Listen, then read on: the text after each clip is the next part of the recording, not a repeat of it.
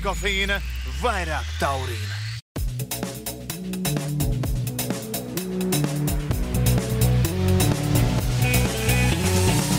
F1 LV podkāsts.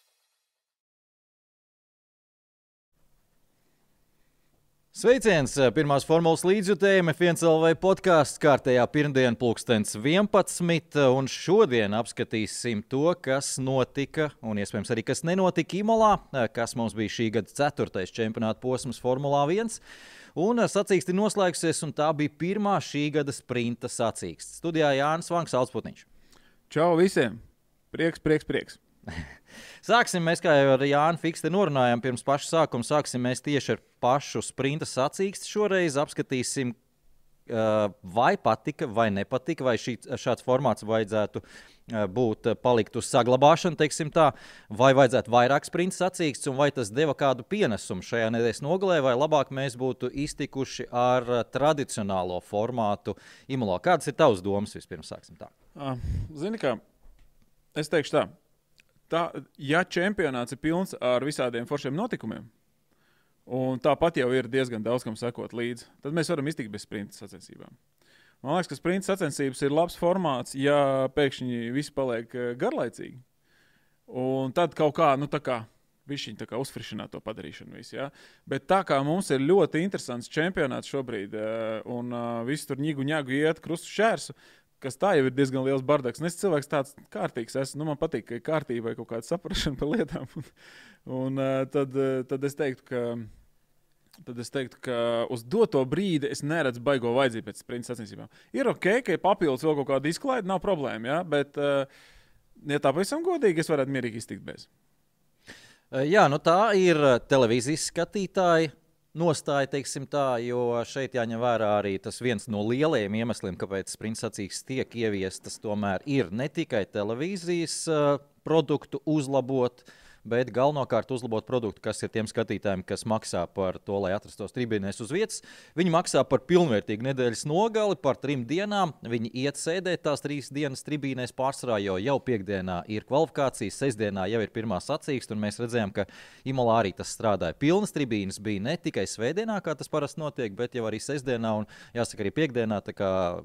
Bija jākomentē, tad bija pilnīgi skaidrs, ka nu, par 80% bija pilns arī viss jau piekdienas dienā. Uh, no uh, sacensību organizatoru viedokļa pilnīgi noteikti tā ir atdeve, uh, jo es arī par šo formātu iepriekš stāstīju no biznesa formātu viedokļa. Tad tieši tā ir tā lieta, ko saņem sev uz rokas lielāko daļu vai parasti visos gadījumos visu tieši organizators, jo no reklāmām, no vispārējām ieņēmumiem, nu kā nu kurā līguma gadījumā ļoti maz ieņēmumu ir organizatoram. Tā kā biļešu tirzniecība ir ļoti svarīgs aspekts. Ja viņam nopirks maksimālo lielo paku uz trim dienām, cilvēki pēc iespējas vairāk lielāku ieņēmumu, jo, protams, tribīņu ietilpību nu reti kad var palielināt. Ja ir tie 100 tūkstoši pieejami, tad ir, bet ja 100 tūkstoši nopērk pa maksimālo lielo paku, tā ir lielāka naudiņa. Jā, jā. Nu, es uh, vienmēr būšu par to, lai sports būtu dzīves un organizētāji būtu priecīgi. Un viss notiek, tāpēc, ja, ja tas ir vajadzīgs, lai tas notiek, man nav nekādu, es jau saku, man jau nav nekāda pretenzija pret, uh, pret sprinta sacensībām, lai jau ir. Uh, jo galu beigās sprinta gonga bija interesanti. Tiešām bija aizraujoši sacīksts un bija ko redzēt, un viss bija forši. Es vienkārši saku par to, ka pa, nu, ja būtu jālemj, vai viņas vajag vai nevajag, tad man būtu vienalga, vai viņas ir vai nav. Nu, tikai tas, jā. citādāk man nav nekāda pretenzija. Jā, man personīgais viedoklis arī šobrīd nav tā, ka es esmu ārprātīgā sajūsmā par to, bet es nevaru atrast tādus ļoti liels iemeslus, kāpēc tam nevajadzētu notikt.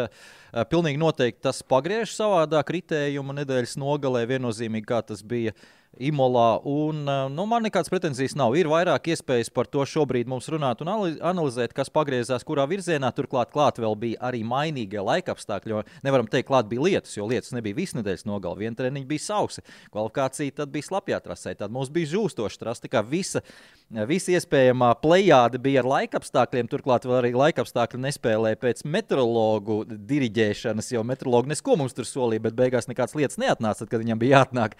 Tā kā viss notikās, un es teiktu, kopumā es esmu apmierināts ar nedēļas nogali, tie, kas saka, ka šī sacīksts bija garlaicīga, tad ļoti iespējams jūs esat tiešām, kā es redzēju, tādu apzīmējumu Netflix paudze vai DRS paudze, jo Imolā nav sacīksts aizraujošs bijušas absolūti nekad.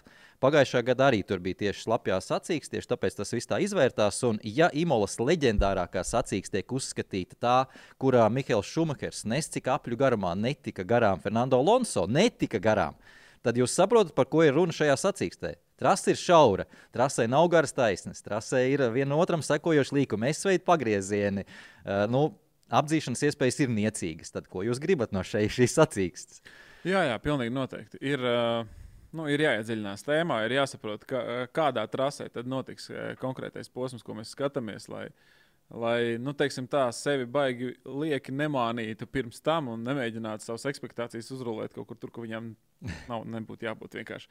Jā. Bet, bet atkal jau laikapstākļi un vispārējais parūpējās par to, lai arī imūli nebūtu vienkārši kā mašīnas brauc tramvajiņā, bet tiešām bija interesanti.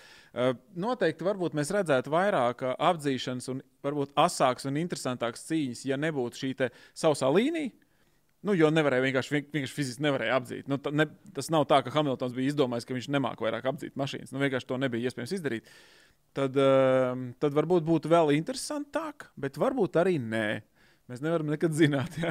Tā kā, manuprāt, redzot, ņemot visus tos apstākļus kopumu, visu apstākļu kopumu, trāsi un vispārējais, manuprāt, sacensība bija ļoti interesanta. Man nevienā brīdī nelikās garlaicīgi patiesībā. Un, un, un, un forši, viss, viss labi. Nu, rezultāts interesants, bet forši.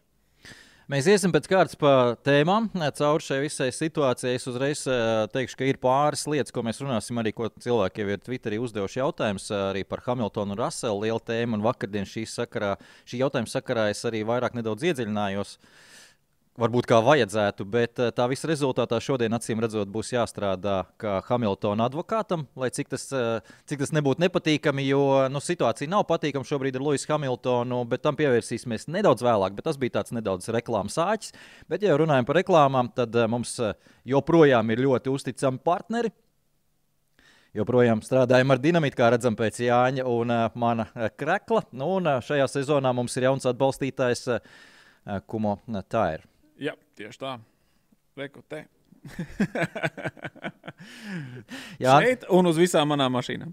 Jā, es tieši gribēju teikt, Jānis, tavās mašīnās izmanto riepskumu. Uh, autosportā pagaidām nav. Uh, strādājam pie līgumiem. Tur varbūt kaut, kaut kad tuvākajos gados kaut kas atkal parādīsies. Es, savu, es jau esmu teicis, ka es visu savu aktīvo sportistu gaitu karjeru gandrīz faktiski visas nobraucu ar kumhoriepām. Tajā laikā Nacionālajā klasē tieši bija kumhorieps. Man, es esmu ļoti ar viņiem sadraudzējies, man viss ļoti labi patīk, bet uz manām ielas mašīnām visām faktiski ir. Un arī, arī drošbraukšanas skolai visas mašīnas ir apauts ar kumhoriepām. Tā kā jā, ir, ir labas, ir tiešām labas. Es varu, es varu, es varu kā saka, dot savu zobu stīlā. Tā bija ilgstošā reklāma. Labi, ejam pie, ejam pie galvenajiem varoņiem šajā nedēļas nogalē. Red Bull un Verstapens. Situācija tāda, Red Bull ieradās Imolā, ir paņēmuši, es vakardien uzrakstīju maksimāli, visu banku es tā laikam uzrakstīju. Pēc tam es sāku domāt, ka tomēr visu banku viņi nepaņēma viens punkts, starp citu viņiem pietrūka. Zinu, kur viņiem palika, atstāja vienu punktu. Vienu punktu atstāja ar Peresu sestdienas sprintā. Jā. Uh, jo, jo priekšā bija Leclerc, bet, ja būtu tā, tad Pēters bijis arī otrajā pozīcijā, tad būtu dubultā uzvara sestdien, tad būtu viss punktu skaits. Uh, Redbullam, bet viss punktu skaits šoreiz bija Verstapenam. Maksimālo punktu skaitu 8 no sprinta, 25 no sacīks, plus 1 par ātrāko apli. Un es kaut kur pierakstīju no 46 punktiem, ko viņš bija aizleklēra. Tagad viņš ir 27. Nu, gan drīz uz pusi, ne uz pusi gluži, bet nu, diezgan liels, liels gabals nocirsts no tā pārsvara, kas bija Šarlam Leklēram. Redbulls šoreiz izskatījās ļoti labi. Nu, tā kā ļoti labi. Uh, abi piloti faktiski labi tur ņēgu ņēgu gāja kaut kā, bet uh, jāatcerās, ka tiešām gan laikapstākļi bija mainīgi, gan sprints sacīks bija pa vidu un viss kaut kas bija. Ja? Uh, Galu beigās mūsu kvalifikācija bija nu, pieci sarkanie karogi. Ja? Tā kā skaidrs, ka tur kaut kāds bardaks būs tajā visā Rosolā. Ja? Bet nu, Redbulls izskatījās pārāk labi. Jo pat, pat sacīks laikā, kā Leclerc bija pat aiz Pēres, es nerunāju par Verstapenu, es runāju par Pēres. Ja? Nu, Leclerc neķēra. Nu, nevarēja viņš noķert Pēters. Nu, visu laiku bija tās divas, trīs sekundes. Viņš... Tu par sacīkstu tagad runā? Jā, es par galvu. Es vienkārši ieskaitīju bišķi uz priekšu, vienkārši, lai, sap, lai apzīmētu to, cik tiešām Redbulls bija neķerams faktiski šajā, šajā weekendā. Nu, nu, viņi izdarīja visu perfekti. Un, nu, protams, Maks nostrādāja ideāli. Jo, Lai dabūtu, nu, ir jāmāk tomēr nobraukt. Nu, ir jāiedod kredīts tur, kur tam ir jāiedod kredīts. Ja? Tāds, bet, uh, ir jāmāk paņemt pilni punkti weekendā, kurā ir mainīgi laika apstākļi. Jā. Viss kaut kas var notikt. Tā kā, tāpēc uh, cepuru nost. Es neesmu Maksa fans, nekad neesmu bijis.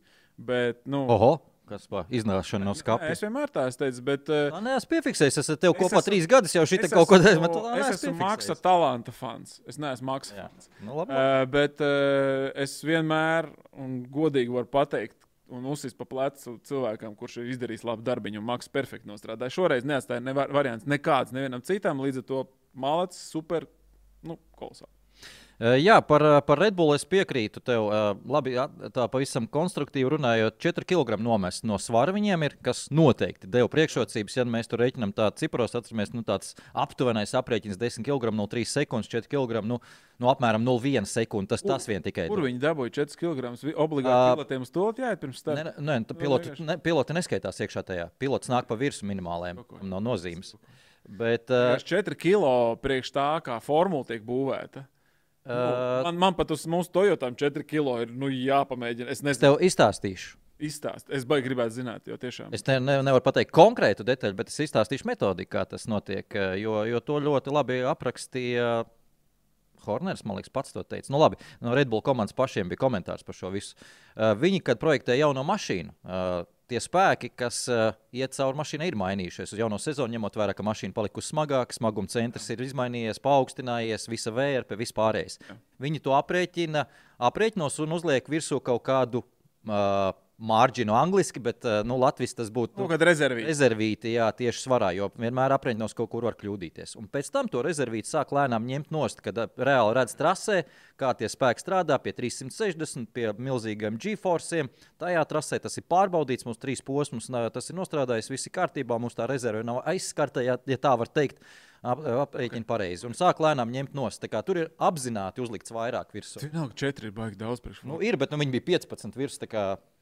Nu, jā, ok. Uh, tā, par, jā, par Red Bull un par Verstapenu, kā jau es tev varu piekrīt, tur viss kārtībā. Malači, viņi, viņi tomēr, viņiem ir tā pieredze, šeit ir tā atšķirība varbūt ar Ferrari, un mēs par šo vēl šogad runāsim, ka Red Bull gadījumā tajā karstajā virtuvē viņiem ir pieredze no pēdējiem gadiem, un viņi ir situšies ar Mercedes, kas bija pārāki par viņiem, un viņiem tas viss ir tā kā, nu, jau jau iestrādājies nedaudz zemapziņā, kā ir jārīkojas, un viņi paņem maksimāli, ko var paņemt šajā gadījumā. Tas labi nostrādāja, un nu, redzēsim, vai Ferrari tas sezonas turpinājumā tāds, būs tāda pārliecība. Pagaidām izskatās, viņiem bija iepriekš, vismaz par šo posmu vēl parunāsim. Eh, Bet attiecībā par to, ka Red Bull bija milzīgs pārsvars ātrumā, eh, šeit es laikam negribu piekrist. eh, Tas neparādījās mums līdz galam nenormāli objektīvi redzams, jo nu, Sainz vienkārši noņēma sev no bildes ļoti ātri sacīkstē. Eh, Savukārt Leclerc īsti jau nezaudēja ātrumā. eh, Sacīks laikā viņam bija pa vidu bloks Peresa izskatā. Ar kuru viņš stīvējās, un starp citu, es gribētu ļoti aplaudēt Sergio Peresam. Tas ir tas līmenis, ko no viņa prasa. Jo Peres tagad nav tajā līmenī, kur viņš bija pagājušā gadā, tik tālu aizmugurē. Uh, tas ir tas līmenis, ko no viņa prasīs noteikti Red Bull. Viņš bija ļoti tuvu salīdzinoši Verstapenam. Un, uh, nu, viņš bija kā bloks uh, Leclercam, un Leclercam bija jādomā, kā tikt viņam garām. Bija jāmēģina jāiet, jāiet uz risku, lai tiktu viņam garām. Un tad tikai var sākt domāt par, uh, par Verstapenu. Tā kā šeit absolūti visos līmeņos nostrādāja perfekti. uh, Red Bull komandai, ja mēs runājam pagaidām par Red Bull, bet es, uh, kā jau teicu, ātruma izteiksmē nebija milzīgs pārsvars. Pilnīgi noteikti viņiem nekāds uh, Te var strīdēties par to, kā ar riepām tur strādāja. Tur bija noto, gan arī teica, ka nebija uh, nodiluma tempi tādi, kādi bija sprintā, kur ļoti ātri uh, zaudēja riepu. Uh, nu, savu, savu sniegumu Leclercam tikai tāpēc, ka viņš pirmajos apļos mēģināja aizbēgt no DRS. Viņš tāpēc sēdēja aizmugurē, un viņš pārspīlēja ar to beigšanu prom no DRS sprintā, un tāpēc to savu riepu, riepas uh, dzīves ilgumu nedaudz saīsināja. Bet uh, sacīkstē, kā teica Binoto, nekas tam līdzīgs nesot bijis. Jā, Bet tas es nedaudz ielieku, ielieku jā, jā, Ferrari. Jā. Mēs eh, lēnām pāriesim uz Ferrari. bet... es Bet, nevarēju saprast, pie kuras tēmas tagad pieķert. jā, tieši tā. Nu, mēs lēnām pāriesim uz Ferrari. Bet, eh, kā jau teicu, man ļoti uh, imponēja tas eh, Red Bull, tā, tāda, var teikt, pārliecinoša atgriešanās šajā gadījumā. Un, un tas, no, tas, no kā ir jābaidās šobrīd Ferrari, es domāju. Ka, ja Red Bull sakārto savu izturību, ja ar Red Bullam ar ātrumu viss ir kārtībā, nu, Verstapens vienmēr ir uh, briesmīgs monstrs. Un, uh, ja ar riepu izturību arī viss būs labi, tad tas, tas ir tās lietas, četras, ko es tagad uzskaitīju, ko var mēģināt arī darīt Ferrari pusē. Viņam arī tas viss ir ieskaitot Leclerc, bet viena lieta viņiem nav, kas ir Redbullam. Tā ir tā pieredze šādas cīņas apstākļos. Un mēs tagad tā plūstoši pāriesim uz Ferrari, un es gribēšu tavu komentāru par šo visu, bet man liekas, ka šī bija pirmā reize, kad mēs ieraudzījām tās bažas, ko mēs iepriekš teicām ziemā un pagājušā sezonā, ka Ferrari uz komandu tiltiņa lēmumu pieņemšanā, nu, es negribu teikt, ka bija milzīga kļūda, un tagad, nu, tur, tur nē, nebija, bet, bet, bet kaut kāda pirmās pazīmes, ka viņiem varbūt līdz galam uh, nav varbūt, vai prioritātes vai vienkārši pieredze, ko, ko rīkoties šādos apstākļos, ka viņi ir vadībā. Pirms mēs pārējām uz Ferrari, es gribēju vienkārši atzīmēt to, ka Verstapens šogad ir finišējis pirmajā vietā pilnīgi visās sacīkstēs, kuras viņš ir finišējis. Jā. Tas ir jāņem vērā arī. Ja? Jā, jā. Tā Kā, ja viņam Īsts ļaus- uzvaras. Ja viņam ļaus finišēt visas gonkas, ja viņš šitā turpinās, paliks neinteresanti. Ja? Bet, ok, braucot tālāk, negribu baigt saslavēt Verstapenu, jo, es, kā jau teicu, es neesmu beigies viņa fans. Pa daudz jau šodien būs. Uh, ja mēs runājam par Ferrari, uh, te ir vairāk aspekti, kurus man liekas, ir jāņem vērā. Uh, un viens no tiem ir ārpus komandas un ārpus pilotiem. Tā ir uh, Itālija. Tā ir Itālija, tā ir tie tifozi, tie ir, uh, tā ir itāļu prese. Un, manuprāt, uh, šajā imāls posmā pilnīgi noteikti uh, šis spiediens, papildus spiediens no itāļiem, noteikti arī neizdarīja to labāko darbiņu Ferrari labā un arī pilotu labā. Ko varēja redzēt gan pēc Sainza visām kļūdām, gan pēc uh, Leclerc muļķīgās kļūdas. Ja? Jo um, es, nu, iepriekšējos posmus mēs redzējām, cik Leclerc ir nosvērts. Un, uh, un šeit, nu, no, no braukšanas viedokļa, nu, tā bija elementāra paša pilota kļūda. Elementāri. Vienkārši par daudz uzbrauc kerbam. Kāpēc? Tāpēc, ka gribējās vēl ātrāk. Ja? Vai varbūt kaut kāda cita maza kļūdiņa, vai varbūt kaut kas galvā tur nezinu, novirzījās no domām. Vai, nu, mazums, kas tur, tur nevajag daudz, lai, lai nokļūdītos pie tiem ātrumiem, kas notiek No formā. apstākļiem slapjiem. Tieši tā, absolūti.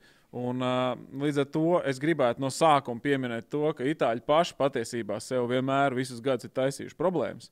Tieši ar to papildus lielo spiedienu, sevišķi eh, sacensībās, kas notiek Itālijā.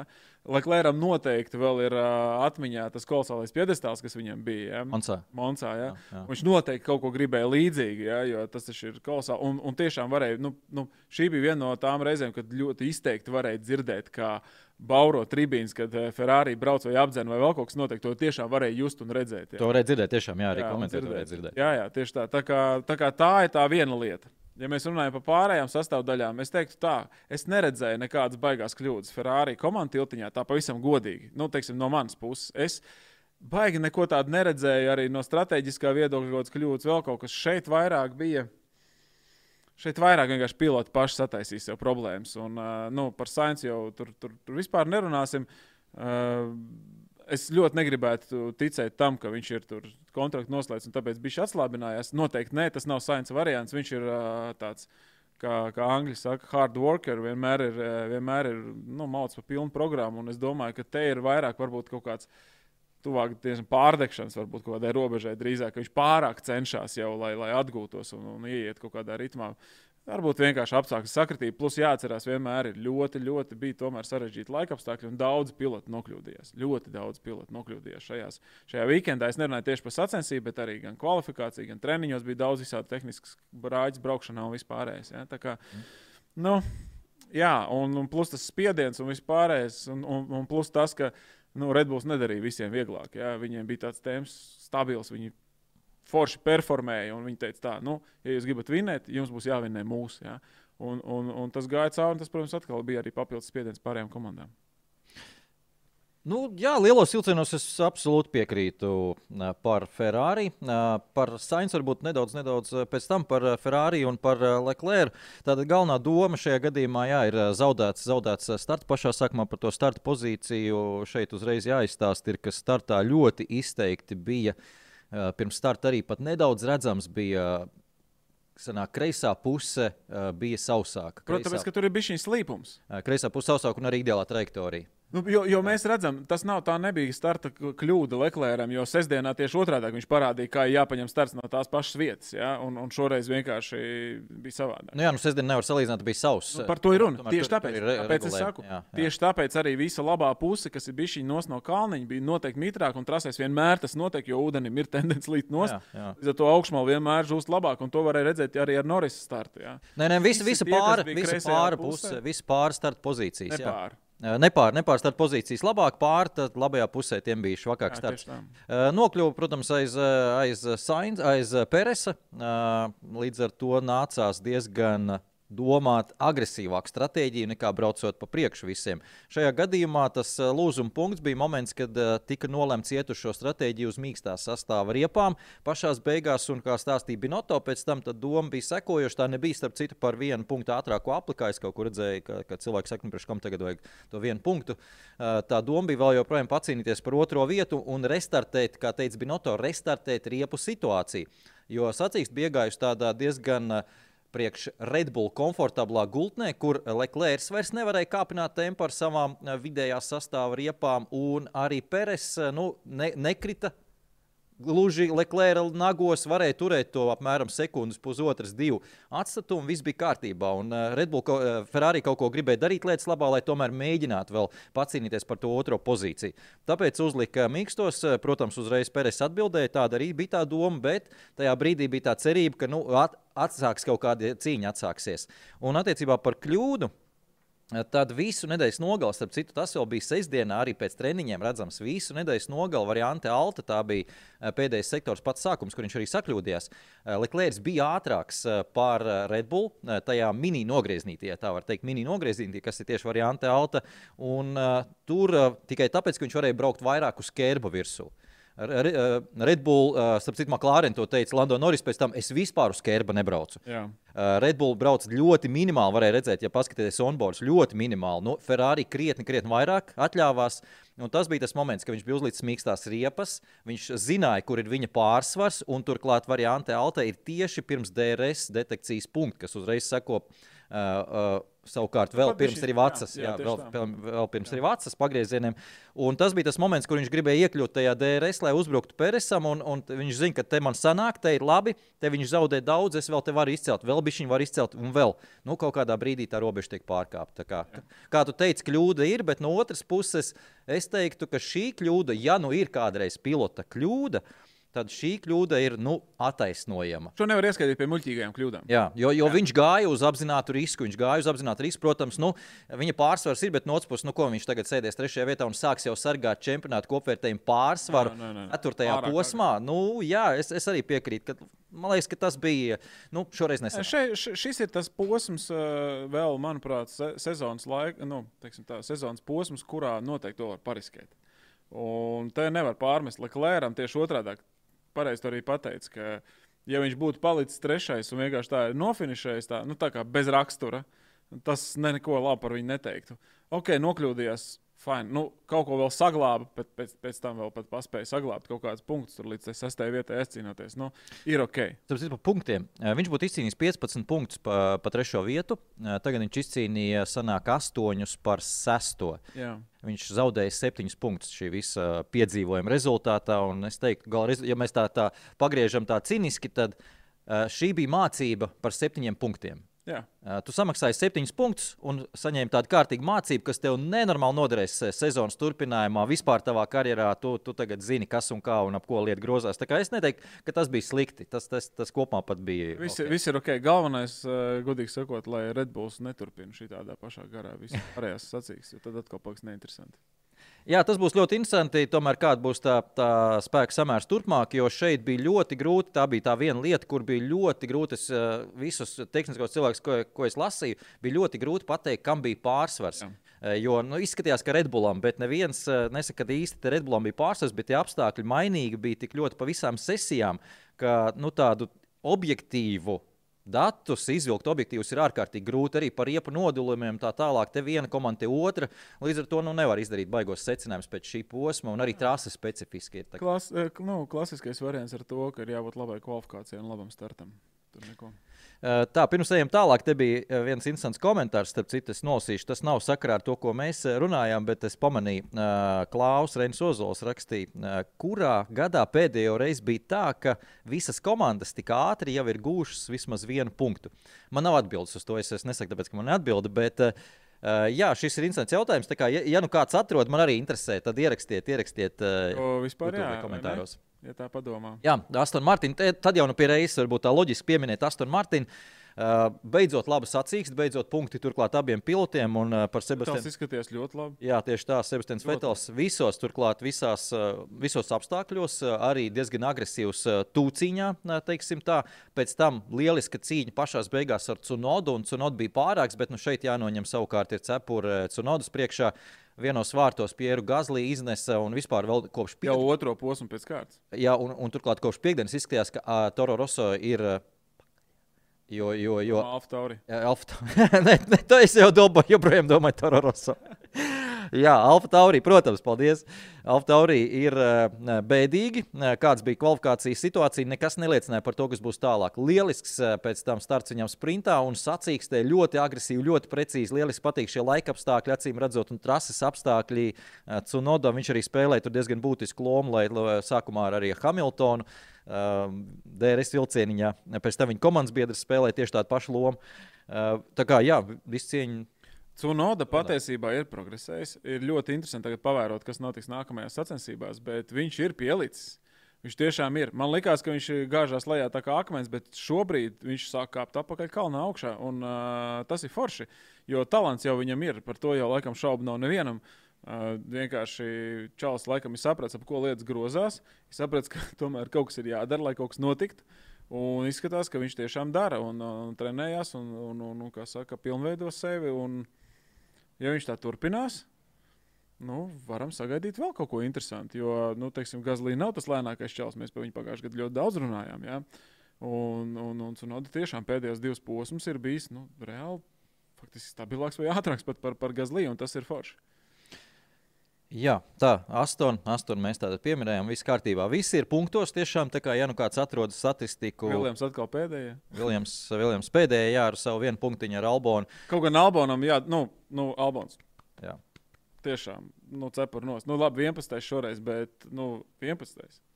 E, Jā, Viljams, starp citu, arī atbildot uz tādu interesantu jautājumu, pavisam mēs tādu nelielu pauzīti paņēmām, laikam, tā mūsu, mūsu plānā. Atbildot uz jautājumu, Šņucīts arī prasīja mēļo, ka pilotu tirgus jau ir ieskrējies. Kāds iet projām pavisam, bet kāds arī nāk iekšā no malas. E, Kā pēc četrām sacīkstēm jūs ieskicētu nākamā gada sastāvu? Respektīvi, neiesim baigi dziļi tajā, bet e, šie Nē, divi jautājumi. Atsevišķi Tā, tā, tad, varam, kāds iet projām pavisam, kurš tavuprāt tas ir un kāds nāk iekšā no malas? Kurš tavuprāt tas ir? Grūti pateikt par Fetelu, man ir jautājums. Ne, Nu, tieši tādas savas domas, Jā, es tā man- nedomāju, man tev liekas, ka informācija. Fetelam varētu būt pēdējā sezona. Nu, es, es negribētu, varbūt, bet uh, liekas, ka tas varētu tā notikt. Zinot vēl to komandu un visu to, kas tur notiek. Un kaut kā tā liekas. Nu, respektīvi, tie, kas varētu tā kā nebūt nākamgad, nu, tas, kas man tā galvā stāv, ir nu, faktiski tikai divi kandidāti, varbūt trīs, ja notiek viena lieta. Es minēšu, ko. Tad uh, Fetels un Latīfija varētu būt tie divi, kuri varētu pamainīties uh, un atstāt savas vietas. Latīfija kaut arī tāpēc, ka faktiski Pēdējais Vilnius vairs nav nepieciešams. Viņam ir vajadzīgs labs, ātrs pilots, un viņš, nu, diemžēl, pret Albonu Latīfiju izskatās baigi švaki, pat švakāk nekā pret Raselu, starp citu. Nu, Te varētu būt, protams, atkal jaunās formulas īpašības, bla, bla, bla. Mm. Nu, ne, neiedziļināsimies tajā. Un trešais, kas varētu būt uh, tikpat mierīgi, varētu būt Strauss. Kāpēc? Tikai tad, ja notiks deals ar Audi.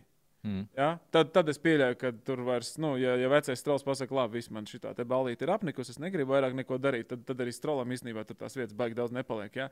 Līdz ar to, ja Audi, un tad Audi varētu nākt ar kaut kādu tur, bā, savu kaut kādu foršo pilotu sastāvu, zin kā, kā jau Audi. Ja? Uh, nu, tas ir tas, ko es redzu. Uh, pa pārējiem man grūti komentēt. Es eh, piekrītu par Latviju.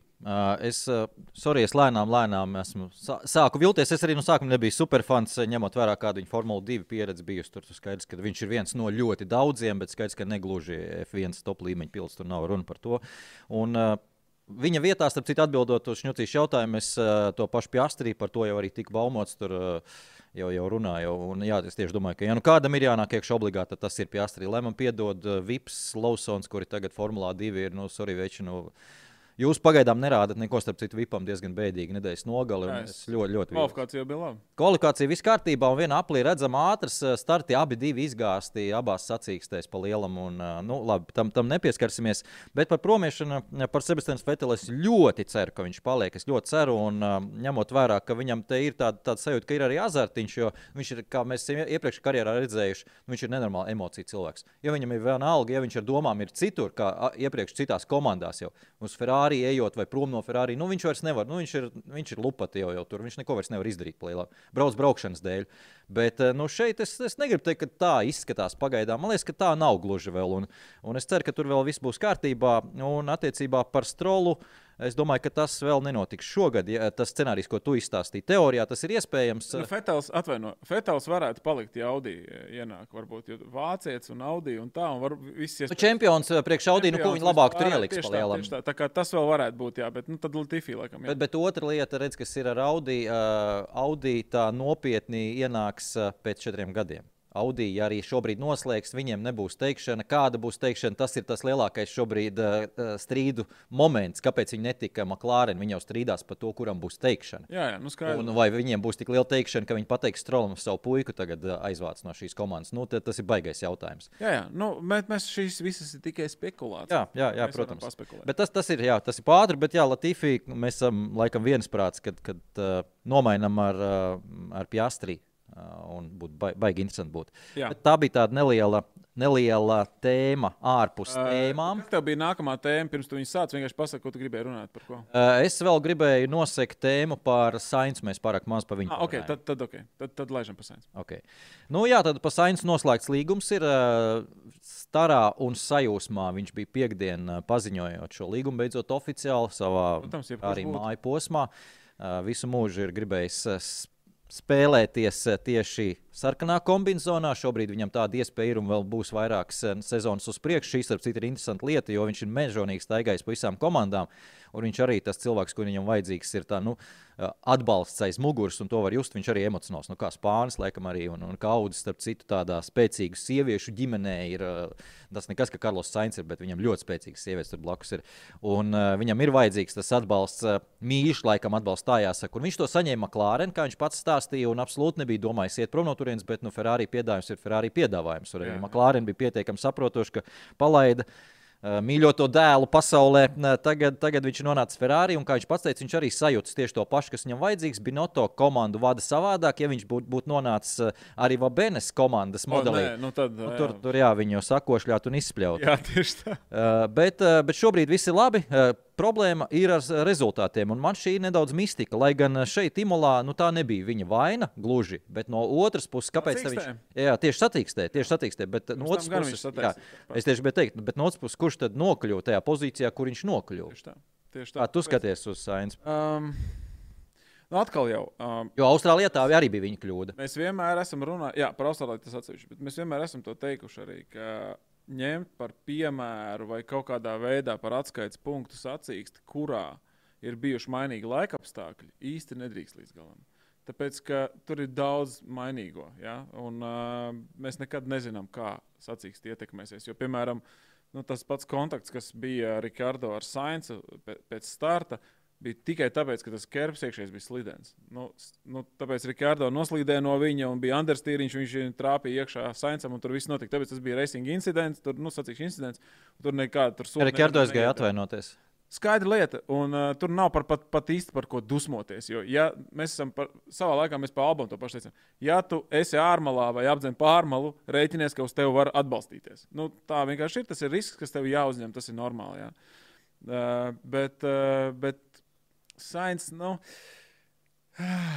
Jā, nu, um, bija deg tā zeme zem kājām. Nu, tagad gan vajadzēja viņam tā kā bišķi nomierināties. Tomēr ir divu gadu līgums, ir um, vēl uz priekšu noslēgts. Kā viņam vajadzētu tā kā bišķi nomierināties, bet varbūt vēl neiegāja viņš tajā savā fāzē. Varbūt tagad ir tieši divu, divu nedēļu pauze līdz nākamajam posmam. Varbūt viņš sapratīs, ka ok, tā līgums man ir noslēgts.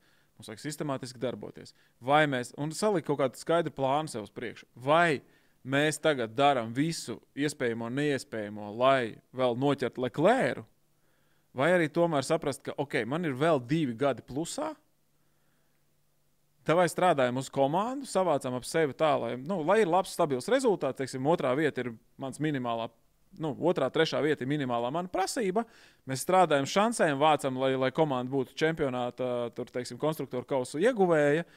Un strādājam jau uz nākamo, varbūt pāri vēl, bet vispār kopumā ir jābūt kādam plānam. Varbūt strādājam tiešām uz komandu šogad, un uz nākamo gadu sitam kopā tur lupatās Leclerc, jo es zinu, ka potenciāls mašīnai ir un komandai arī. Nezinu. Ja, bet ir jābūt kaut kādam plānam. Viņam noteikti sakarā ar to, ka tagad tas bardaks viss beidzās, viņam ir tā kā teiksim, nulles pozīcija. Viņš saka, ok, tad mēs darīsim to, to, to, šitā, šitā, šitā, un tad ejam pēc tā plāna. Ja tas nebūs, tad tas bardaks turpināsies. Bet es esmu pilnīgi esmu pārliecināts, ka viņam būs tāds plāns. Uh, Es, es vienīgais nepiekrītu, laikam, ka zeme deg zem kājām. Sainsam kādu brīdi jau droši vien nedeg, jo tas līgums arī bija noslēgts iepriekš. Un uh, komanda arī publiski un skaidrs, ka arī aizkulisēs līdz ar to ir apstiprinājusi, ka Sainz, atšķirībā no Leclerca, dod pilnīgi citu perspektīvu uz tehnisko attīstību.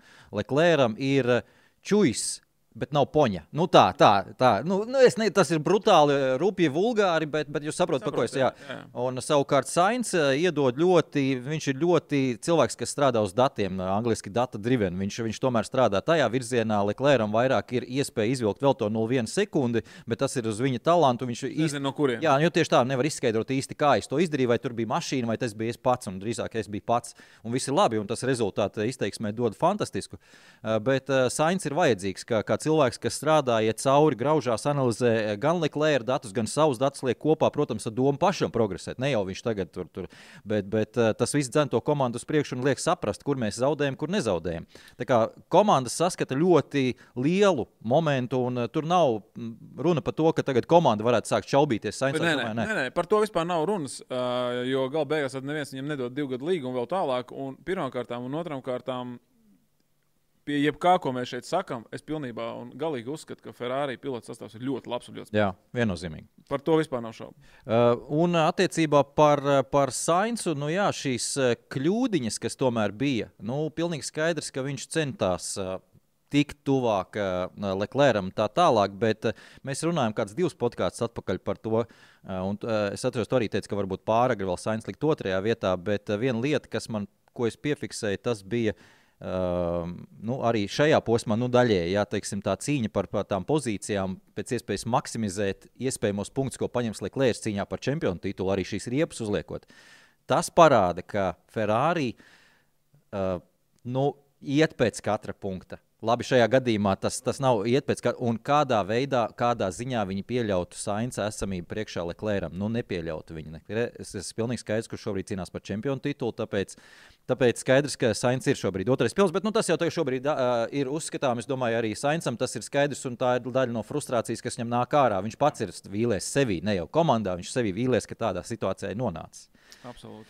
Eh, labi, iesim tālāk. Eh, tu gribēji kaut ko varbūt vēl iestarpināt, eh, jo man tā nākamā tēma ir Hamiltons un, un, un Rasels. Ļoti sāpīga tēma. Jā, kopumā. es gribēju maigi pāriet no iepriekšējās tēmas, ko mēs runājām par Astonu Mārtinu un par Fetelu un par to, ka tur par tām emocijām vispārējo.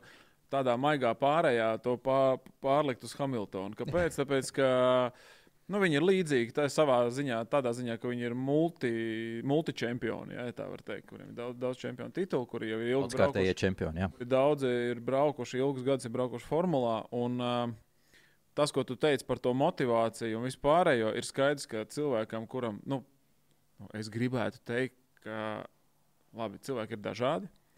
Bet tā kā man arī ir vairāk čempionu titulu, es gribētu vismaz no savas perspektīvas to visu pateikt tādā ziņā, ka uh, jo vairāk tev to čempionu titulu ir, jo grūtāk tev ir atrast to motivāciju.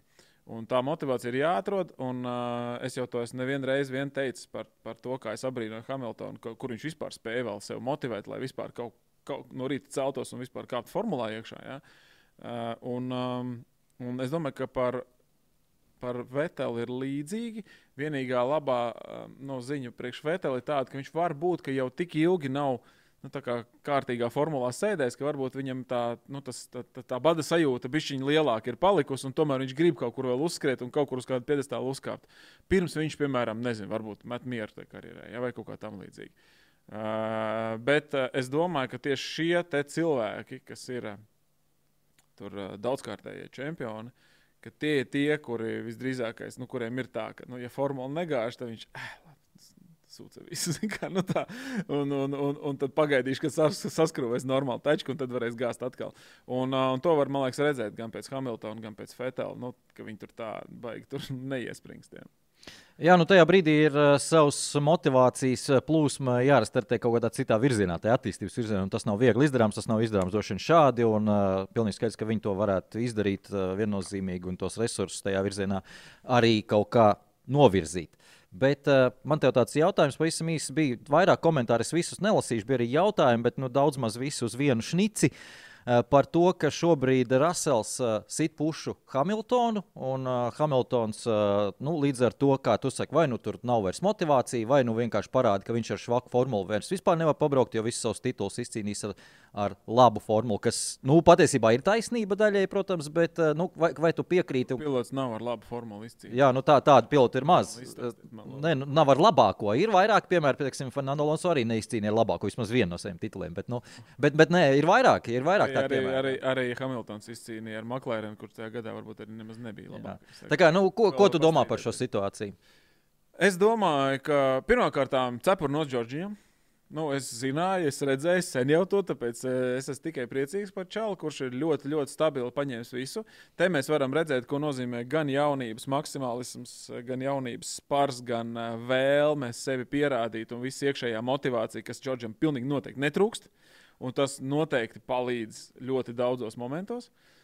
Um, Perfekts starts, starts izceļ faktiski. Un, uh, nu, te ir jāatcerās tas, ko mēs pagājušajā gadā runājām. Ja? Okay, mēs esam par to arī diskutējuši. Ne, neiedziļināsimies baigi daudz, bet tas, ka cilvēks atnāk pie, faktiski jaunā komandā un brauc līdzvērtīgi. Un uh, Džordžs tiešām parāda, nu, ka viņš ne ar ko nav sliktāks faktiski par Hamiltonu šogad, ja? pie, pie, pie, pie šīs situācijas. Uh, Tas, ka viņam ir pieredze braukt uz sūdīgu formulu, ir lielāka nekā Hamiltonam. tas ir cits jautājums. Ja? Bet, eh, bet jebkurā gadījumā. Un, um, eh, bet eh, visiem tiem, kas tur mēģina tur norakstīt vai kaut kā aplikt Hamiltonu, vēl kaut ko nu, aizmirstiet. Vienkārši, nu, vienkārši nesāciet, netērējiet savu laiku tam. Nav, nav, nenotiek. Nu, saprotiet, pat ar labāko formulu septiņus čempionu titulus izcīnīt ir jāprot ja tu esi, kā Aldim patīk teikt to vārdu, vanskars, ja, tad pat visātrākajā formulā tu kaut kādas tur sūs attaisīs, un tu tomēr nepaņemsi to čempionu titulu. Kāds tomēr būs ātrāks un foršāks par tevi. Tāpēc, nu, kā saka, nu, dzīvosim draudzīgi. Ja? Nu, nevar, nevar, nevar atstāt uh, novārtā Hamiltonu. Uh, es, piemēram, absolūti kolosāli saprotu Hamiltonu viņa šajā pozīcijā. Jo, nu, pa lielam, ja man ir čem, četri, septiņi čempionu titulu kabatā, un man iedod kaut kādu miskastu, ar ko man jābrauc pa trasi, un, uh, un es tur neko īsti nevaru izdarīt, nu, man, nu, par ko man iespringt tagad? Vot tieši ko? Nu, tagad, teiksim, kur man atrast šogad motivāciju? Ja es zinu, ka es astoto čempionu titulu šogad paņemt nevaru. Nu, man pilnīgi vienalga būs, kurā pozīcijā es nofinišēšu beigās kopvērtējumā. Man tas vispār dzīvē neko nemainīs. Neko vispār. Tad, tad otrādi es vienkārši uzreiz jau komandai saku, čaļi, nu, vai tad tā. Tad nu, nākamgad. Bet nu, tad strādājam uz to. Jā, jā. Man ir vēl viens gadiņš, es nākamgad, bet tad viss, nu, tad šogad norakstam. Nu, nu vienalga, nu, kāda starpība, kas tur notiks šogad. Ja? Tad es gatavojos uz nākamo gadu, bet nu, tad strādājiet, nu, tad pilnveidojiet tačku un laižam. Jā, es jau teicu, pirms tam jāstrādā būs kā Hamiltona advokātam, bet daļu darbu jau tu izdarīji manā vietā. Bet es gribētu nedaudz vairāk konkrētāk par konkrēto situāciju un visu ar, ar faktiem, lai, lai neizskatās, ka tā mēs tikai parunājam un aizstāvam Droši. Hamiltonu. Pirmā lieta bija arī pieminēts par to, ka savulaik McLaren brauca un, ar Batonu kopā, un Batons arī ar slikto mašīnu, ka tagad bija McLaren, uh, vicečempions bija Batons. Un, Uh, Hamiltons bija laikam 4. vai 5. pozīcijā kopvērtējumā. Uh, bet tieši Batona komentārs man ļoti labi arī palicis atmiņā. Viņa arī tagad atgādināja, starp citu, bija toreiz, uh, ka viņš vispār nesaprot, kā Lūsis Hamiltons var ar nenobalansētu formulu sasniegt tādu rezultātu, kā viņš sasniedz. Ka Batons nevar to pabraukt un nevar. Nevar to strādāt. Jo te bija runa arī par to, ka Reku Džordžs izbrauc uh, trasē. Uh, labi, viss sanāk viņam, jo redzi, viņš uh, ir braucis izkast visu savu mūžu pa lielam. Ja? Jā. Bet šajā gadījumā nav runa par nobalansētu vai nenobalansētu mašīnu. Šajā gadījumā, kas atšķirās Džordžam Raselam, un tas bija no Austrālijas, tas tiek cilvēki varbūt arī piefiksēja. Kas atšķirās starp Džordža formulu un uh, Luisa Hamiltona formulu, ir regulējumos attiecībā, cik agresīvi tas attiecas uz riepām. Tieši regulējumi sagatavoti pateicoties Džordža prasībām. Viņam gribās tādu mašīnu. Tādu šurpu turpu tur precīzi nekas nav skaidrs un zināms, bet tā doma ir tāda, ka tā mašīna nedaudz vairāk strādā uz riepām, nedaudz agresīvāk strādā uz riepām. Austrālijā, ko tas nozīmē? Tas nozīmē, ka tu tās riepas ātrāk nodeldē. Apstākļi bija karstāki, siltāki.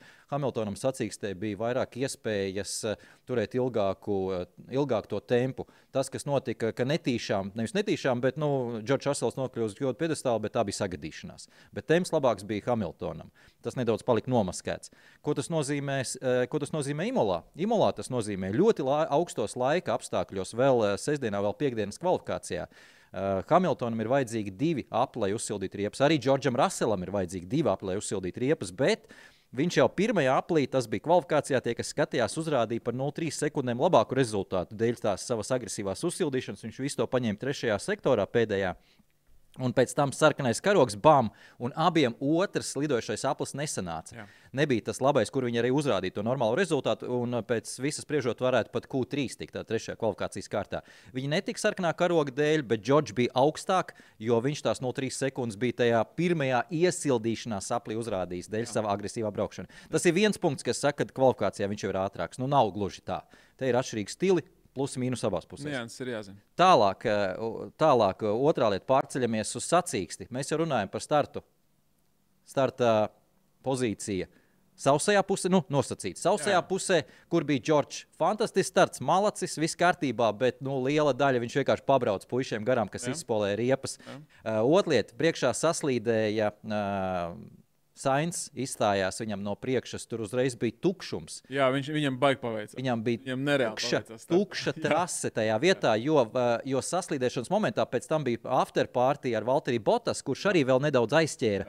Nobremzēja visu pārējo un uztaisīja Džordžam Raslam ļoti brīvu trases daļu. Tunelī. Jā. Jā, un to, un to, teica, to teica Hamiltons, ka man vajadzīga brīva trase. Mēs esam ļoti ātri, mēs varbūt esam trešā ātrākā formula, bet mums vajadzīga brīva trase. Mēs nevaram to parādīt uh, vilcieniņā. Uh, aizbrauc tālāk, Džordžs, un ko Džordžs apzina? Viņš apzina vienīgi uh, Magnusenu. Mm -hmm. Savas sacīkstes laikā Magnusena apzina pat Botas. Es atvainojos, turklāt apzina pirms arī Vāca, jo tur netur un tieši tur apzina arī uh, Rasels. Vairāk viņš nevienu neapzina. Botus gandrīz apzina arī Raselu. Jā, un Botas gan arī apzina Raselu, un Botas būtu bijis, ap citu, vēl runājot par, eh, par šo superīgo vietu Džordža Rapselam. Botas būtu bijis priekšā, jo viņi noturēja 9 sekundes ilgāk boxā, jo nepieskrūvēja riteni Jā. laicīgi. Jā. Tā kā viņš būtu bijis priekšā Raselam. Uh, izstājās, nevis izstājās, bet saslīdēja Leclerc, pēc tam tika atpakaļ uz pozīciju, kur viņš tika, bet netika priekšā Raselam. Rasels vēl viena pozīcija bija augstāka. Rēķinam to visu atpakaļ. Savukārt, uh, Luisam Hamiltonam uh, viņš bija DRS vilcieniņā. No 33. aprīļa, kad DRS ieslēdza, sēdēja aiz Gazlī, kurš arī bija DRS, kuram priekšā bija Albons, kuram arī bija DRS, jo tur priekšā ik pa brīdim. Albonam nebija DRS. liela Nebija, ik pa daļa. brīdim bija, Nu, ik pa brīdim bija. tikai. Un uh, neko nevarēja izdarīt pat bez uh, DRS esošā Albona Gazlī, nu, kur tur izdarījis arī Hamiltons. Hamiltons turklāt mēģināja gan tur, gan tur, kā tu pats teici, izbraucot ārpus ideālas trajektorijas, slapjš uzreiz ir. Viņš arī pirms Revāca mēģināja, viņš visos līkumos kaut ko mēģināja. Un, ja jau nu, mēs salīdzinām ar Ra- Raselu, kas notika sprintā, sausā sacīkstē, Rasels arī netika ārā no DRS vilciena. Jā. Viņš tur sēdēja tieši tāpatās. Viņš tur palika, es jā. teiktu, ka lielākā daļa no pārmetumiem Hamiltonam Te bija arī vietā. daudz sakritību, jo es saku, tas pats Albona, Albona Gazlī, Hamiltona vilciens. Viņš bija tāds, zini, tikko kā. Tikko kā Gazlī tiek tuvāk Albonam, lai varētu mēģināt viņu ar DRS apdzīt, tā Hamiltons viņam ir uz astes un viņam ir bijis jāpiesēdzās. Un tajā brīdī, kad viņš piesēdzās, tad Albons atkal bija aizbraucis projām. Un, un tas vienkārši vis, nu, tas bija vienkārši ārprātīgi nogurdinoši skatīties uz to visu, visu sacensības garumā. Bet, nu, jā. Jā, nu, pieliekam klāt, ka, protams, Simula ir tā trase, kāda viņi ir. Līdz ar to tā apstākļi, es gribētu teikt, ka tā bija milzīga apstākļu sakritība. Un, ja mēs skatāmies virspusēji uz rezultātu un virspusēji uz sacīkstu, tad jā, izskatās, Hamiltons ir pēkšņi zaudējis motivāciju un neskas, bet, ja bišķiņi iedziļinamies, tad tā nav. Un es neesmu Hamiltona fans. Es uzreiz saku, es neesmu tā kā Jānis saka par Maksu Verstapenu. Es arī neesmu Hamiltona fans, bet uh, es tomēr cienu, ko tas puisis ir izdarījis. Godīgumam ir jābūt kaut kādam Jā, kādai, jā. un, ja fakti tomēr runā vienu, tad, tad uh, pagaidīsim to posmu, kad būs karsts. Un tad redzēsim, kā tiks Rasels. Es nesaku, viņš netiks galā. Viņš arī noteikti ir pietiekami meistarīgs pilots, lai varētu pielāgot savu braukšanas stilu, bet kā viņš tiks galā ar savu nedaudz agresīvāko stilu un regulējumu tādos apstākļos, ka tās riepas dils ātrāk. Tā kā, uh, un tajā brīdī jau būs priekšrocības Hamiltonam. Šitais posms bija 4. Ceturtais. 4. Vēl div- 19 posmi priekšā. Jā. Parunāsim par pilotiem uh, vis- mm, 20. posmā. Tad mēs apmēram uzzināsim, kas ir kas. Jā, un uh, nu, tur neko nevar darīt, ka šajā posmā var noturēt aizmugurē ļoti labi. Te viens raksta, Šumo raksta, Hamiltons ir ātrs tikai tad, kad tukša trase tāds secinājums. Nu, tikpat labi var teikt, ka Šumahers, Mihāls Šumahers bija tik ātrs tikai tad, kad tukša Pat labi var pateikt par Leclerc tāpat un Jā, nu, visiem pārējiem. Jā, tā kā nu, šī trase nav tā, kur var tagad tālējošs secinājums izdarīt. Un par Norris tāpat. Tieši tā. Mums ir desmit minūtes, un uh, te bija ļoti interesants citu, jautājums, uh, ko, mēs, ko mēs varētu arī divi, divi jautājumi vienā uh, pievērsties. Kristaps bija uzrakstījis, es tev došu vārdu, tā kā es tagad esmu parunājis. Pirmais jautājums par Botas, jo mēs par Alfa nerunājām, tad es domāju, ap, aptvērsim arī šī jautājuma ietvaros to tēmu. Cik ļoti Botas sezonas sākums ir jūs šokējis? Tā prasa Kristaps. Mūsu vecumā cienītie šoks. Kā tāds nepastāv vispār. Mūsu vecumā, mūsu vecuma cilvēks nošokēt ir gandrīz neiespējami. Tāpēc, ka visam ir kaut kāds loģisks izskaidrojums kaut kāda pamatojuma. Ja? Tā kā, tā kā, tā kā šoka, Tas jau reiz kaut kur ir bijis. Jau. Jā, un šoka nav nekāda. Ja? Šoka nav nekāda. Ir vienkārši pozitīvs prieks par to. Jo man ļoti patīk, patīk šis stāsts vienkārši kā tāds. Vienkārši tāpēc, ka stāsts, stāstam ir jābūt vienmēr kaut kur. Un, tam, un ja tas stāsts ir fēns, tad tas ir forši. Un Botas stāsts, manuprāt, ir vienkārši lielisks. Nu, jo, jo, nu, Tik cik tur Verstapēna fani šausmīgi priecājās, kas man likās diezgan tā skarbi. Un pie tam pat Red Bull uh, mēdīju cilvēks to, to bija ielicis ar tādu asu zem, zemtekstu apakšā par to, tad, nu, par to faktu, ka Verstapēns apzina Hamiltonu pāpli. Tur bija viņiem tāds tvīts, tāds diezgan lecīgi nesmugs. Man, man, man liekas, Kā- kāds tas bija? forši. Nu, tur bija kaut kas par apzīmējumu. Mm, es negribu samalot, to var paskatīties. Bet nu, doma bija apmēram tāda, ka tur uh, caur, caur, caur, caur desmit puķītēm bija uz, nu, atzīmēts tas fakts, ka Verstapēns Hamiltona apziņas ir pāri un tur kaut kas tur blā, blā, blā. Nu, man tas nevisai, man tā, zin, tā netīrā spēlīt, man tā man nevisai patīk, bet ok, lai būtu, jo Mercedes arī savā laikā, savā pirmajā posmā tur arī tur Viņi jau velk viens uz otru. Jā, jā, bija tā normāla. Pēc, lai jau viņi tur, kā saka, izklaidējās. Bet eh, stāsts ir foršs. Uh, Botas man nepārsteidz. Nepārsteidz, kāpēc? Tāpēc, ka pirmkārt, ar, ko- ar ko viņu salīdzināt? Ar, ar, ar, ar Ķīna, Ķīnas pilotu. Ķīnas pilots ir jauns, puika, talantīgs, bet jauns. Uh, tur tur, tur nu, skaidrs, ka Botas jebkurā gadījumā būtu stiprāks bijis šajā sezonā par viņu. Nu, tur nav, nav ko runāt. Un gala beigās nu, mēs taču Mēs vienmēr esam redzējuši to, cik, eh, cik Botas ir ātrs. Gan kvalifikācijā viņš spēja būt Mercedes laikā ātrs, gan arī ļoti tuvu būt Hamiltonam gala beigās sacensību režīmā. Arī, ja? Un pat varbūt reizēm, nu, kā mēs redzējām, arī ātrākam par Hamiltonu. Līdz ar to Botas ātrums un talants viņš jau nav. Vienkārši tur, tur skaidrs, ka Hamiltons komandas ietvaros tev sasit morāli, vienkārši lupatās. Nu, tad, saprot, ja? Bet te viņam ir jauns mojo, viņam ir jauna komanda, viņš ir centrālais personāžs. Viņš var ielikt visu savu enerģiju tajā visā iekšā, un, un viņam ir ko pierādīt pasaulē. Līdz ar to motivācijas viņam netrūkst, ātruma viņam nekad nav trūcis. Tas viss ir sagājis kopā ar to, ka arī Alfa īstenībā ir diezgan fēna formula šogad sanākusi. Nu, tāda braucama. Nu, Ferrari motors arī ir jēdzīgs šogad. Ja? Citu par Ferrari motoru Botas bija baigi labs komentārs eh, šajā sakarā. Nu, kā viņš nav braucis vispār neko citu, kā tikai Mercedes Nu, visu savu mūžu. Un, uh, tad viņš teica, neesmu braucis iepriekš ar Ferrari un nezinu, kādi tie bija tad motori. Bet šobrīd ir pilnīgi skaidrs, ka Ferrari ir labāks motors par Mercedes. Un, uh, tas, ko viņš teica, tad uh, Mercedes gadījumā ļoti daudz režīmi, kas ir, ir iestrādāti uh, elektronikā un faktiski ir tikai viena slēdža attālumā uh, tev kā pilotam. Viss ir ļoti daudz jau iepriekš iestatīts. Eh, Tad Ferrari gadījumā, eh, dzinēja gadījumā, viņš teica, ka viņš nezina, kā ir eh, fabrikas komandā, un tāda Ferrari kā tur var būt savādāk. Bet Alfa, Alfa Romeo gadījumā esot tie režīmi ļoti daudz pieejami, modificējami braukšanas laikā pašam pilotam, kas teorētiski ir jāstrādā vairāk un jādomā ar slēdzīšiem. Tātad nav vienkārši viens režīms, otrs, trešais, ceturtais, bet tu pats viņu vari pielāgot. Pašam ir lielākas iespējas. Bet, kā viņš teica, man tas ļoti patīk. Eh, Jo nevienmēr tas režīms atbilst tam, ko tu gribi, kas ir iepriekš iestatīts. Okay. Un, un tajā ziņā Ferrari ir elastīgāks, teiksim, tā, modificējams uh, motors, un viņam jā, tas ļoti, ļoti iet pie sirds. Es saprotu, tu pieminēji uh, Gonju Žu, ķīnieti.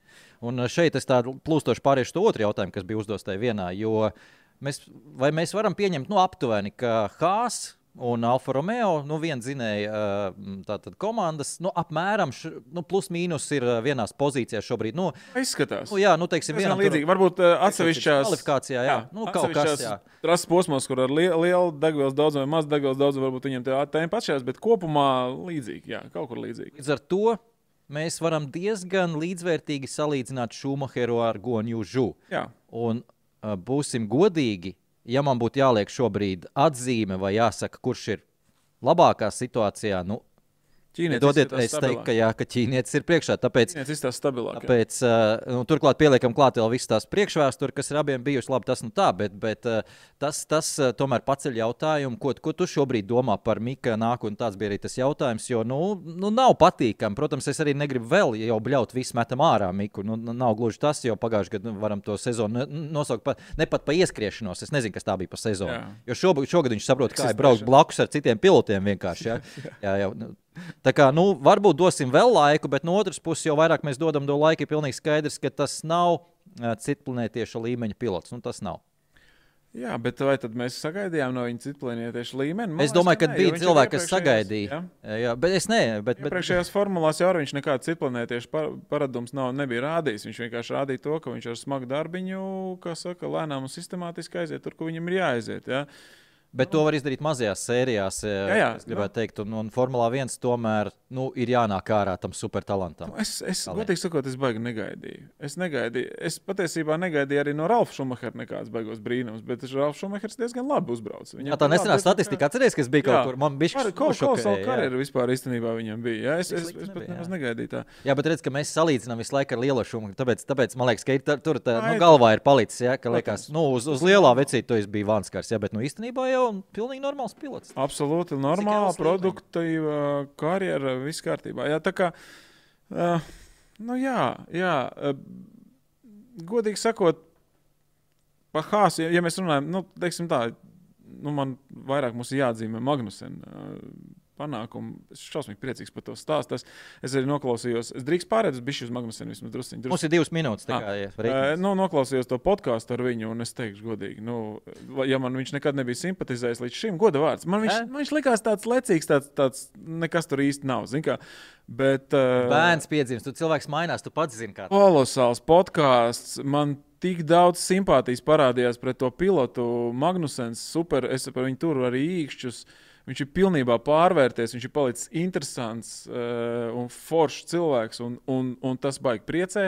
Viņš dod ļoti daudz pozitīvā Formulē 1 un visam tam kopumam. Kā Es gaidu, ka kāds uztaisīs dokumentālu filmu par šo visu, par viņu atgriešanos. Reāli pa, vienkārši par viņu karjeru varētu būt šobrīd. Tas, tas, tas ir tā, ka amerikāņi šitas varētu uzrunāt uh, Jā, abnormāli. bet par šo mēs nu, pagaidīsim. Mums nav kur steigties. Četri posmi Jā, pagaidīt. nu, bet uh, pilnīgi skaidrs, ka mēs, ko mēs varam pagaidīt, mēs varam pagaidīt, vai viņš, Nu, viņš nebūs tajā zvaigžņu sastāvā, kur ir uh, tur, Leclerc, Verstapens, Norris, Rasels, pat Albons. Respektīvi, mēs varam pagaidīt, vai viņš nopelnīs iespēju palikt Formulā 1. Es tā, Jā, jā, es tā to jā, gribētu pagriezt. Diemžēl, lai, lai, jo no šobrīd mēs arī mēs varbūt bijām sajūsmā, ka Šumacher uzvārds ir atpakaļ Formulā 1, bet šobrīd nu, mēs viņu nelokām nu, tādā pozitīvā, baigī. Nu, plus, jā, jā, bet jāsaprot, ir viens. Magnusens beidzot parāda savu talantu arī. Jo viņš ir super talantīgs. Čels jau bijis jau no paša sākuma. Vienkārši viņam tur kaut kā ņigu ņagu gāja. Jā, nu, jā, tas viss tomēr parāda diezgan skarbi, kāda situācija ar uh, Miku. Uh, tie, kas bija uh, viņa lielie fani, es domāju, ka tajā brīdī, kad ienāca Kevins Magnusens komandā, saprata, ka būs diezgan bēdīga situācija, ja tagad Miks nevarēs nevarēs tajā līmenī braukt. Un šobrīd tā arī izskatās. Pagaidām nevar, bet nu labi.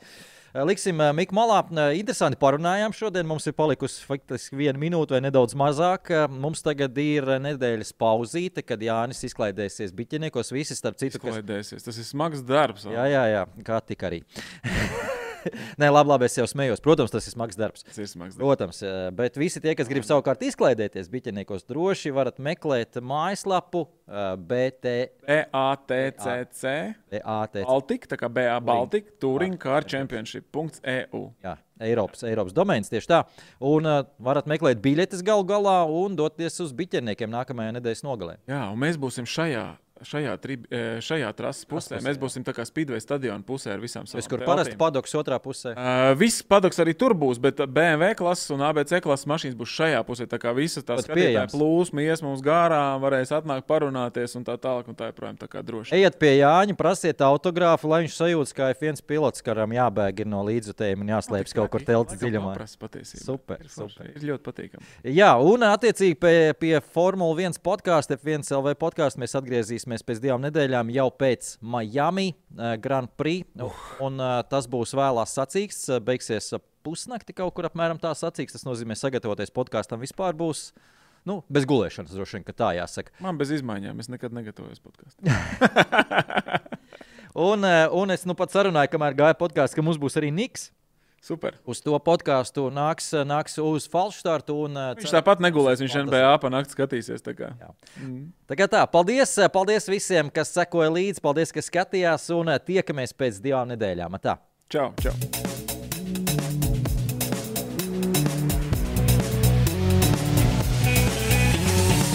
F1 LV podkāsts.